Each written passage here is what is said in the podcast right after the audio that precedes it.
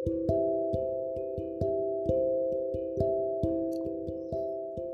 friends this is Ankit और ये मेरा पहला पॉडकास्ट है। तो कहीं पे कुछ अगर आपको बोरिंग लगे, गलत लगे तो प्लीज़ अपना फीडबैक ज़रूर देना। अच्छा लगे तो भी ज़रूर देना, वो मेरे को बहुत अच्छा लगेगा। तो आज का जो तो टॉपिक हम लोगों ने अपना रखा है पॉडकास्ट का, वो मैंने रखा है म्यूचुअल फंड्स और म्यूचुअल फंड्स के अंदर भी मैंने कैटेगराइज किया है डेट फंड को। अगर आप लोग म्यूचुअल फंड्स के अंदर इन्वेस्ट करते हैं या थोड़ी बहुत नॉलेज रखते हैं तो आपको पता होएगा भी थोड़े दिन पहले, मेरे ख्याल से एक हफ़्ते पहले ही Franklin Templeton and asset management company जो कि काफ़ी एक मशहूर एसेट मैनेजमेंट कंपनी है, काफ़ी बड़ी एसेट मैनेजमेंट कंपनी है विदेश की तो उन्होंने अपने छः डेट फंड्स की स्कीम पे रोक लगाई। ना आप उसमें पैसा इन्वेस्ट कर सकते हैं, ना अभी आप पैसा उसमें विड्रॉ कर सकते हैं। तो ये उन्होंने कंडीशन रखी। तो डेट फंड्स क्या होते हैं? अगर जिनको नहीं पता मैं उनको बता देता हूँ। डेट फंड्स वो होते हैं जो अभी तक माना जाता है कि बड़े सेफेस्ट ऑप्शन हैं। अगर हम बैंक की रिकरिंग रिकरिंग डिपॉजिट देखें फिक्स डिपॉजिट देखें सेविंग्स अकाउंट देखें तो जो ब्याज दरें हमें उस पर आती हैं debt funds are known to be better uh, and uh, you know uh, these safe schemes तो ऑन एन एवरेज भी अगर हम डेट फंड्स की बात करें, अगर आप प्लेटफॉर्म्स पे जाएँ और देखें तो सारे डेट फंड्स मिनिमम मिनिमम अगर मैं देखूँ तो पाँच परसेंट से लेके ग्यारह परसेंट तक रिटर्न्स उन लोगों ने अपने पिछले एक साल के अंदर दिखा रखे हैं।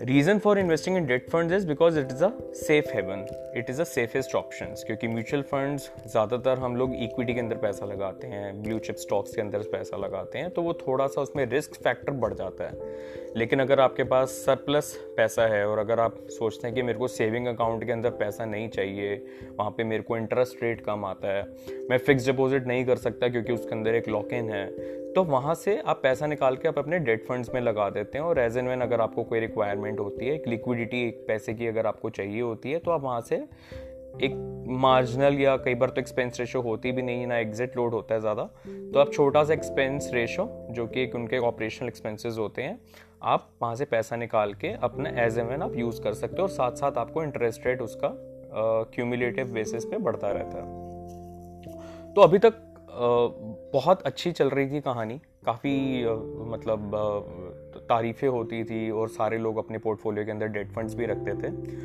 लेकिन ये जो फ्रैंकलिन का, जो हाल हुआ अब वो फ्रैंकलिन टेम्पलेटन का हाल क्या हुआ? उन्होंने छः फंड्स अपने छः डेट फंड्स और उसमें से भी सबसे उनका बड़ा fund Franklin India ultra short term bond fund काफ़ी पॉपुलर था फाइव स्टार रेटिंग्स मिली थी इसको क्रिसल से और काफ़ी बेहतरीन डेट फंड था एन साइज़ जो एसेट एलोकेशन जो ए का साइज़ था वो भी पंद्रह हज़ार करोड़ के तकरीबन तकरीबन पंद्रह हज़ार करोड़ जहाँ तक मुझे आ, याद है इतना बड़ा उसका कैपेसिटी थी।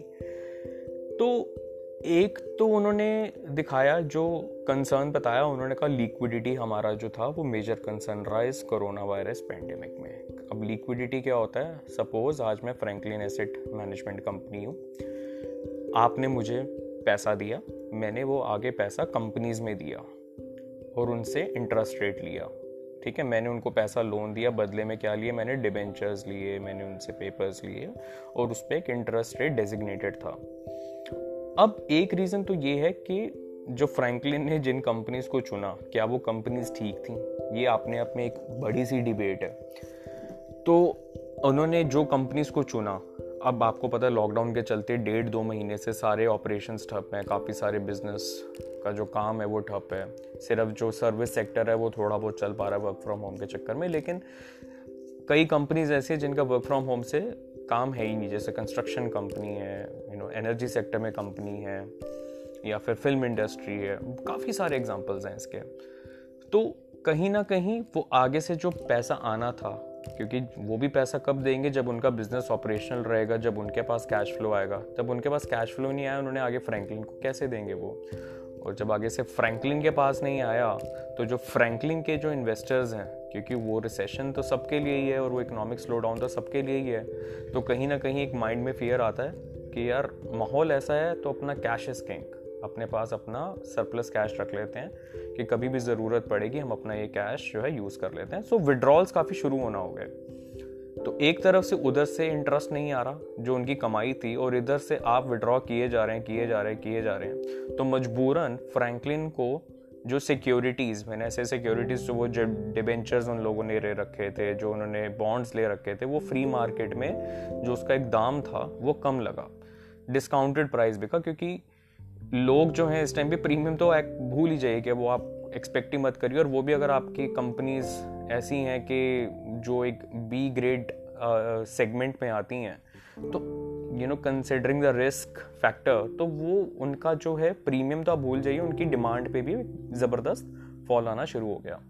तो जब आप विड्रॉल करेंगे तो फ्रैंकलिन ऐसा तो है नहीं कि आपको विड्रॉल अपने यू नो एक अपने बैंक अकाउंट से आपको पैसा देती रहेगी और आपके पैसा उन्होंने जो लगा रखा है वो वहीं से कमाते रहेंगे। नहीं तो उन्होंने क्या किया विड्रॉल में मजबूरन उनको वो सिक्योरिटीज़ बेचनी पड़ी उन कम दामों में ताकि आपको जो विड्रॉल है, जो आपका अमाउंट है वो निकलता रहे। तो इसके अंदर इन्होंने ये एक बोला कि हमें एक लिक्विडिटी इशू आया कि उधर से पैसा नहीं आया और इधर से विड्रॉल हुआ, बीच में हम अटक के रह गए। एक ये उन्होंने रीज़न बताया। दूसरा, जो मुझे पर्सनली लगता है कि एक तो डिफ़ॉल्ट जो मैंने आपको बताया कि काफ़ी सारी कंपनीज़ इन्होंने ऐसी चुन रखी थी, अगर आप इनके बॉन्ड्स की स्कीम्स देखो जी एंटरटेनमेंट रिलायंस कम्युनिकेशंस थोड़े दिन पहले इन्होंने कोरोना वायरस जब ये शोर मचा भी नहीं था, उसके दो महीने पहले की न्यूज़ है, जब वोडाफोन और एयरटेल पे जो एडजस्टेड रेवेन्यू का जो मैन्यूपुलेशन आया था, और उस पर काफ़ी एक एक एक प्लस एक अमाउंट बोला गया था सुप्रीम कोर्ट ने दोनों कंपनीज़ को, तब हमें पता चला था कि फ्रैंकलिन ने वोडाफोन के अंदर भी अपनी काफ़ी हिस्सेदारी in terms of asset allocation काफ़ी सारे डेट फंड्स के अंदर लगा रखी है। तो इन्होंने उस टाइम पे तो काफ़ी प्रोएक्टिव स्टेप लिया कि शायद ये पेमेंट डिफ़ॉल्ट हो जाए वोडाफोन हमें पैसे ना दे पाए तो इन्होंने वो राइट ऑफ़ कर दिया और उसको एक एनपीए दिखा दिया, जिसके चलते उसी दिन इनके बॉन्ड्स के अंदर सॉरी बॉन्ड्स कह रहा हूँ, इनके फंड्स के अंदर चार परसेंट की गिरावट आई नेट एसेट वैल्यू के अंदर। और चार परसेंट बहुत होता है, क्योंकि डेट फंड्स की जो कैटेगरी होती है, वो थोड़ी कॉन्जर्वेटिव होती है और हम जैसों के forget about four percent plus अगर हमारे फोर परसेंट माइनस देखें तो हम कहीं ना कहीं पैनिक मोड में आ सकते हैं। तो वही हुआ। उस दिन से चलते कोरोना वायरस का जो इकोनॉमिक डाउनटर्न आया इस बीच काफ़ी सारे लोगों ने विड्रॉल्स शुरू किए इन डेट फंड से। तो जो अभी तक ये कॉन्फिडेंस था कि डेट फंड ज़्यादा safest they are the safe haven and यहाँ पे हम लोग पैसा निकाल सकते हैं वो कहीं ना कहीं उसका एक डाउनवर्ड ट्रेंड होना शुरू हुआ। जब इकोनॉमिक स्लो डाउन हुआ and when actually people needed cash because of all that panic and share markets were falling and uh, Sensex gone below 30,000 तो लोगों ने कहा कि let's you know go on the safer side पाँच छः percent से सात परसेंट से कुछ नहीं होता, अपने पास पैसा रख लेते हैं। उन्होंने अपना पैसा निकाल के शुरू, निकलवाना शुरू कर दिया। तो ऑन एंड ऑन तो फ्रैंकलिन ने फिर एक मजबूरी में आके एक स्टेप लिया। उन्होंने हर चीज़ पे रोक लगा दी कि ना पैसा इसमें वो डालेंगे, ना ही आप पैसा इसमें आप निकाल सकते हैं। और उन्होंने ये कहा कि as and when the securities get matured van ऐसे सिक्योरिटीज़ तो जो डिबेंचर्स उन लोगों ने ले रखे हैं, जो बॉन्ड्स ले रखे हैं पेपर्स जो उन्होंने ले रखे हैं, जब उनकी मेच्योरिटी आएगी, उस पर जो एक इंटरेस्ट रेट आएगा, तब हम जो है आपका पैसा आपको रिटर्न कर देंगे। लेकिन ये जो एज एंड वेन का क्लॉज था दोस्तों तो ये अपने आप में ही एक बहुत बड़ा साइन ऑफ़ वरी है, क्योंकि हमें नहीं पता किस सिक्योरिटीज़ का क्या टर्म होराइजन है। कौन सी एक महीने में मेच्योर हो रही है, कौन सी दस साल में मेच्योर हो रही है, और लोगों का कितना कितना पैसा लगा है कि अब अब अब आप सोच के देखिए कि अगर आपकी मंथली सैलरी अगर ऑन एन एवरेज अगर आप मंथली सैलरी अगर आपकी पचास हज़ार है और अगर आपने उसके अंदर दो लाख रुपए लगा रखा है उस फंड के अंदर, पिछले तीन सालों से आप थोड़ा थोड़ा करके उस फंड के अंदर पैसे लगा रहे हो और अगर ऑल ऑफ़ अ सडन मैं आपको ये बोलूँ as and when the securities get matured तो कहीं ना कहीं कंपनी आपको एश्योर कर रही है कि आपका पैसा सेफ़ है, हम कहीं नहीं जा रहे, लेकिन बैक ऑफ़ द माइंड आपको एक अजीब सी एक एक पैनिक आएगा, एक नर्वसनेस होएगी, एक एक प्रॉब्लम क्रिएट हो जाएगी आपके दिमाग में और कहीं ना कहीं आप ये सोचेंगे कि मेरे को आगे से म्यूचुअल फंड्स में पैसा लगाना ही नहीं अ लेसन लर्न और काफ़ी लोगों के साथ ये हो चुका है राइट तो कहीं ना कहीं आपके पॉइंट्स बिल्कुल सही हैं, आपका पॉइंट ऑफ़ व्यू बिल्कुल सही है और मैं इससे काफ़ी सहमत हूँ। लेकिन इसी बीच एक और चीज़ है जो मैं आपको आज बताना चाहूँगा आप काफ़ी मतलब it is your own wish to keep your money safe in bank accounts और you can keep the cash with yourself equity में रिस्क फैक्टर थोड़ा हाई रहता है तो मेरे को नहीं पता कि जो डेट फंड्स का जो एक कैटेगरी है, वो इक्विटी फंड्स की तरफ़ अट्रैक्ट कितना होता है। लेकिन डेट फंड्स के अंदर ही एक सेफेस्ट कैटेगरी है which is which is the gilt funds जब मैं बोलूँ gilt funds so these funds invest in the government securities reserve bank of India के जो बॉन्ड्स आते हैं गवर्नमेंट ऑफ़ इंडिया के जो सवरेन बॉन्ड्स आते हैं सोवेरियन बॉन्ड्स आते हैं, ये उसके अंदर पैसा लगाते हैं और उसके जो ब्याज दरें आती हैं, सालाना और जो भी उनका टाइम फ्रेम होता है, उसके बेसिस पे वो जो है, वो आगे प्रॉफिट जो है वो पास ऑन होता रहता है, हम जैसे रिटेल इन्वेस्टर्स को। तो इसके अंदर क्रेडिट रिस्क की अगर मैं बात करूँ डिफ़ॉल्ट रिस्क की बात करूँ तो ज़ीरो है। Nil because government of india cannot default on any of the payments we all know that technically they are like the uh, safest of all the options available लेकिन इसके अंदर भी एक मार्जिनल रिस्क होता है वो marginal risk होता है इंटरेस्ट रेट का ब्याज दरें जिसको काफ़ी आप सुनते होंगे repo rate reverse repo rate C R R R B I ने आज रेपो रेट जो है पच्चीस बेसिस पॉइंट्स घटा दी। तो ये बेसिस पॉइंट्स का जो एक लिंक है ये एक हमारा एक मैक्रो इकोनॉमी लिंक्ड थ्योरी है। जब आपको मनी सप्लाई ज़्यादा बढ़ानी पड़ती है मार्केट के अंदर, जब आपको रिसेशन फ़ेज़ एक चल रहा होता है, तब R B I is force to cut the rates to ensure there is a lot of money supply in the market जब मनी सप्लाई आएगा, तब चीज़ें नॉर्मलाइज होंगी and accordingly when there is so much of inflation in the market जब महँगाई दरें बहुत बढ़ जाती है, तब आर जो है वो रेट्स अपनी ब्याज दरें बढ़ा देती है। तो ये एक उनका एक मैकेनिज़्म है इकोनॉमी को कंट्रोल करने का, उनको स्टेबलाइज करने का न्यूट्रलाइज करने का। तो इसका गिल्ड फंड्स का लिंक इन ब्याज दरों से सीधा प्रभावित होता है। वो कैसे होता है? सपोज़ आज ब्याज दरें चल रही हैं, आप मान के चलिए, आज मैंने गवर्नमेंट ऑफ़ इंडिया का बॉन्ड लिया एक लाख रुपए के मैंने बॉन्ड लिए, जिसका कूपन रेट कूपन रेट यानी कि इंटरेस्ट रेट है दस परसेंट। तो मुझे कितना मिला? एक लाख दस हज़ार। दस हज़ार रुपये जब मेरा इंटरेस्ट आ रहा है तो मैं उससे अपना बैठा हूँ और आराम से उसका अपना बॉन्ड जो है मैंने अपना परचेज करके रख लिया घर पे। थोड़े टाइम बाद आप गए, ब्याज दरें घट गई। ब्याज दरें कम हो गई क्योंकि मार्केट में थोड़ा एक एक मंदी आई, एक थोड़ा सा रिसेशन की तरफ़ और बढ़ी तो आर ने थोड़े पॉइंट्स कम करके ब्याज दरें कम करी, घटाई। तो अब जहाँ पे मेरे को एक लाख दस हज़ार मिल रहा था, वो ब्याज दरें कम होके वो दस परसेंट की जगह रिज़र्व बैंक ऑफ़ इंडिया ने कर दिया आठ परसेंट। अब वो ब्याज दरें कम हुई तो इस पर बॉन्ड का इंटरेस्ट क्यों आया? क्योंकि जब भी आप ब्याज दरें कम करते हैं तो आरबीआई का एक सिंपल फार्मूला है कि आप सेविंग्स कम करें और अपने एक्सपेंडिचर बढ़ाएँ। आप लोगों को ये ट्रिगर करती है आरबीआई कि जो घर में पैसा है, उसमें आपको इतना इंटरेस्ट रेट नहीं आएगा तो आप इसका मनी का यूज़ करिए मनी सप्लाई कीजिए।